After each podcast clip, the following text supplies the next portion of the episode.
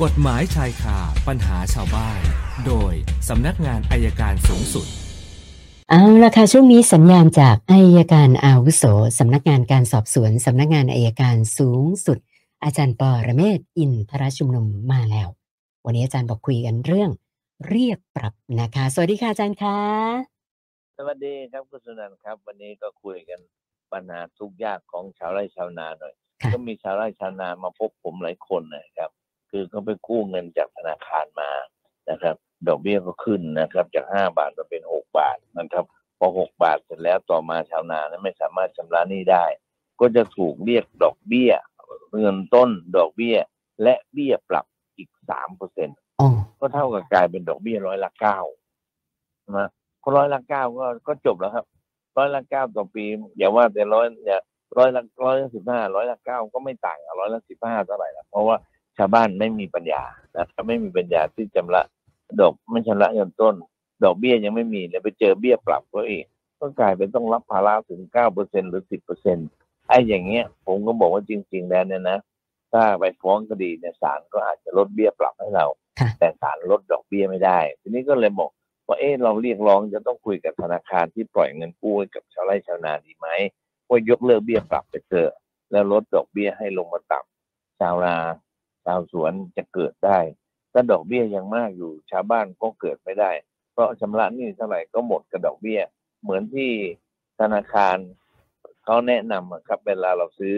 คอนโดซื้อบ้านเนี่ยแล้วชำระเป็นงวด พอชำระงวดงวดนั้นเสร็จปั๊บวันรุ่งขึ้นชำระอีกทีหนึ่งนะครับ มันจะได้ชำระเงินต้น ถ้าชำระตามงวดเนี่ย ดอกเบี้ยเกือบทั้งหมดชำระไปซื้อมาสี่ล้านชำระสองหมื่นดอกเบี้ยก็ ก็มาหมื่นเก้านะครับเรื่องเงินต้นนิดเดียว ทีนี้ถ้าไม่อยากจะชำระแบบนั้นก็หมายความว่า พอสิ้นเดือนชำระเสร็จปั๊บวันรุ่งขึ้นชำระอีกก้อนหนึ่งมันก็จะเป็นเงินต้นทั้งหมดนั่นก็เป็นการแก้ปัญหา ตอนนี้ก็เลยต้องฝากว่าใครที่มีหนี้ก็พยายามลองทบทวนวิธีการชำระหนี้นะครับอ่าส่วนธนาคารก็ขอเลยเบี้ยปรับอย่าไปคิดเลย แล้วมันจะทำให้ทุกคนเดินได้ครับต้องฝากไว้แค่นี้ครับ ค่ะ อาจารย์ครับวันนี้ท่านแรกก็เรื่องเป็นหนี้ธนาคารเหมือนกันนะคะชื่อคุณนพดลค่ะบอกว่าเขาเนี่ยเป็นหนี้สินเชื่อส่วนบุคคลนะคะ แล้วก็ล่าสุดแบงก์ก็แจ้งมาแล้วว่าจะฟ้องอาทีนี้เขาอยากจะทราบว่า ถ้าเขามีกำลังจะผ่อนชำระหนี้แต่ว่าเดือนหนึ่งอาจจะไม่มากนะคะ แบงก์จะไปดำเนินการอะไรกับผู้ค้ำประกันไหมถ้าหากว่าเขารับผิดชอบอะค่ะ ผู้ค้ำประกันเดี๋ยวนี้ผู้ค้ำประกันเขาประกันเราไม่ใช่เหรอครับ ค่ะ คือถ้าถ้าถ้าธนาคารถ้าธนาคารเขายอมรับการชำระหนี้จากเราเขาก็ไม่ยุ่งกับผู้ค้ำประกันครับ แต่ว่าเขาจะเรียกผู้ค้ำประกัน มารับทราบข้อตกลงของเราด้วยครับอ๋อค่ะ คือถ้าเราเรามีปัญหาเราชำระไม่ได้เมื่อไหร่นั่นแหละ ถึงจะผู้ค้ำประกันครับต้องรับใช่ครับใช่ไหมฮะส่วนท่านต่อไปโอ อันนี้ คือบอกว่าหลานเรียนกศน แล้วก็ในช่วงกำลังเดินทางไปเรียนนะคะ มีเหตุการณ์ถูกทำร้ายร่างกาย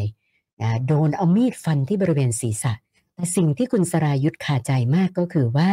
เจ้าหน้าที่ตั้งข้อหาแค่ทำร้ายร่างกายนะทั้งที่เขาบอกว่าคู่กรณีนะคือไปเอาอาวุธมีดจากที่บ้าน แล้วกลับมาทำร้ายหลานเขานะก็เลยสงสัยว่ากรณีแบบนี้ทำไมมันไม่เป็นพยายามฆ่าคะอาจารย์ คือต้องดูดูขนาดของมีดด้วยครับนะครับ ดูมีดเล็กมีดใหญ่เป็นอีโต้หรือเปล่าถ้าเป็นอีโต้พยายามฆ่าแน่นอน แต่ถ้ามีดอันเล็กนะครับถ้ามีดสปาต้าก็ได้ ต้องดูก็จะดูขนาดของมีดดูการฟันกี่ครั้ง บาดแผลเพื่อดูผลของการกระทค่ะำแต่ถ้าขนาดลุกไปเอามีดเข้ามาเนี่ย ผมว่าบางทีมันถึงทำร้ายร่างกายก็เป็นทำร้ายสะเป็นทำร้ายในลักษณะอุกชะกันครับค่ะอยากให้ดูจากมีดด้วยครับค่ะนะคือเขาบอกว่า เขาก็สอบถามตำรวจเหมือนกันว่าทำไมไม่เป็นพยายามฆ่าตำรวจบอกว่าไม่เข้าองค์ประกอบค่ะอาจารย์มันอธิบายผิดนะครับ องค์ประกอบมันมันเข้าแล้ว แต่ปัจจัยของการกระทำคือขนาดของมีดนะครับค่ะเล็กหรือใหญ่เท่านั้นเองครับ ค่ะค่ะ ส่วนท่านต่อไปคุณกวินนะฮะบอกว่าเอ่อในหมู่บ้านเขาเนี่ยจะมีบ้านอยู่หลังหนึ่งเลี้ยงสุนัขพันธุ์ดุ แล้วพอช่วงดึกอะประมาณสักหลังสามทุ่มเนี่ย เขาจะปล่อยสุนัขออกมาวิ่งเล่น ทีนี้มันมีเหตุการณ์ก็คือเขาบอกว่าลูกสาวเขาอะเมื่อคืนกลับบ้านดึกนะคะ แล้วพอลงจากแท็กซี่เดินเข้าบ้านเนี่ยสุนัขวิ่งเข้ามาใส่เลยนะคะ โชคดีว่าน้องวิ่งเข้าบ้านได้ทันนะคะ ก็เลยสงสัยว่าไอ้การปล่อยสุนัขออกมาแบบเนี้ยนะเราจะแจ้งหน่วยงานไหนเข้ามาดำเนินการได้บ้างไหมคะอาจารย์ ก็ต้องแจ้งตำรวจก่อนนะครับ ตำรวจเนี่ยเป็นหนังหน้าไฟทุกคดีเลย การขอรับความช่วยเหลือในกฎหมายเขียนว่าขอรับความช่วยเหลือจากตำรวจก่อนครับค่ะส่วนคุณวิทยวัฒน์นะคะ อันนี้เขาบอกว่าช่วงนี้มีเหตุการณ์เอ่อคนที่ก่อเหตุเอาอาวุธปืน เข้าไปก่อเหตุในโรงเรียนนะคะ ซึ่งเขาบอกมันครับกระทบทั้งบุคลากรทั้งนักเรียน ก็เลยอยากจะทราบว่าเอ่อกฎหมายมีแบบลงโทษ เพิ่มโทษอะไรเป็นพิเศษหรือเปล่าคะอาจารย์ คือการมีอาวุธปืนหรือพาอาวุธปืนติดตัวมันก็มีโทษอยู่แล้ว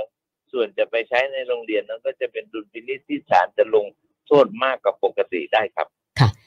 คุณสมหญิงนะคะ อันนี้เป็นปัญหาของหลานสาวนะคะ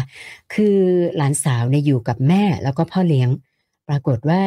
มีเหตุการณ์คือโดนพ่อเลี้ยงข่มขืน ซึ่งหลานเนี่ยบอกกับแม่แล้ว แต่แม่ไม่ไปแจ้งความโดยอ้างว่าถ้าพ่อเลี้ยงติดคุกเนี่ยใครจะหาเลี้ยง นะตอนนี้คุณสมหญิงไปรับตัวหลานสาวมาอยู่ด้วยกัน คือแยกแยกออกมาแล้วนะคะ แต่สงสัยว่าพฤติกรรมพ่อเลี้ยงแบบเนี้ย คุณสมหญิงเป็นอาสามารถพาไปแจ้งความได้ไหมคะอาจารย์ ได้ครับหลานสาวอายุเท่าไหร่นะครับ อืมไม่ได้บอกอายุด้วยค่ะอ่าถ้าหลานสาวเป็นผู้เยาว์เนี่ยไม่เราก็แจ้งความได้เป็นการกล่าวโทษครับ แต่ถ้าหลานสาวอายุยี่สิบเป็นแล้วต้องให้หลานสาวแจ้งเองแต่เพราะงั้นไม่รอดนะครับพ่อเลี้ยงอย่างนี้ไม่น่าเอาไว้หรอกครับ ค่ะ ค่ะ คุณจริญญาท่านสุดท้ายนะคะเขาติดตามข่าวกรณีอ่าพี่สาวของมือปืนที่เป็นเจ้าหน้าที่ตำรวจนะคะ มาห้ามไม่ให้น้องชายอ่าซึ่งก่อเหตุทำแผนประกอบคำรับสารภาพ เขาก็เลยสงสัยว่าอย่างเงี้ยจะมีความผิดไหม เพราะว่าถ้าไม่อยากให้ทำเนี่ยทำไมไม่แจ้งตั้งแต่แรกเจ้าหน้าที่ก็จะได้ไม่ต้องมาวุ่นวายกัน ไม่ผิดหรอกครับ คือไม่ผิดเขาไม่ผิดหรอกครับค่ะแต่เขาแสดงความเขาให้เห็นชัดเจนแล้วค่ะ การที่จะได้โอกาสรับการลดโทษเนี่ยมันมีแล้วค่ะต้องแสดงให้ชัดแจ้งนะครับ สมมุติถ้าไปสืบพยานในศาลบอกพี่สาวมาห้ามศาลแทนจะลดโทษให้ก็อาจจะไม่ลดให้ เพราะอะไรครับเพราะจริงๆถึงไม่แสดงภาพที่เกิดเหตุก็พยานหลักฐานชัดแจ้งผมดูแล้วล่ะ คือขับรถมอเตอร์ไซค์ตามมามายืนยิงจอดยิงค่ะแล้วพี่สาวไม่ได้ติดคุกนะครับ น้องชายติดคุกค่ะก็ก็เอ่อมีพี่ผิดก็คิด คิดจนพี่ตายนะไม่ใช่เราคิดจนเราติดคุกอะครับ ค่ะ วันนี้เติมมา6คำถามนะคะ รวมกับของเดิมก็เป็น176คำถามแล้วค่ะ โอเคครับ เอาละวันจันทร์เจอกันหน่อยครับ วันนี้ได้แค่ค่ะนี้ฮะสวัสดีครับ ขอบคุณค่ะ สวัสดีค่ะ อาจารย์ปอระเมศวร์อินทรชุมนุมค่ะ กฎหมายชายคาปัญหาชาวบ้าน โดยสำนักงานอายการสูงสุด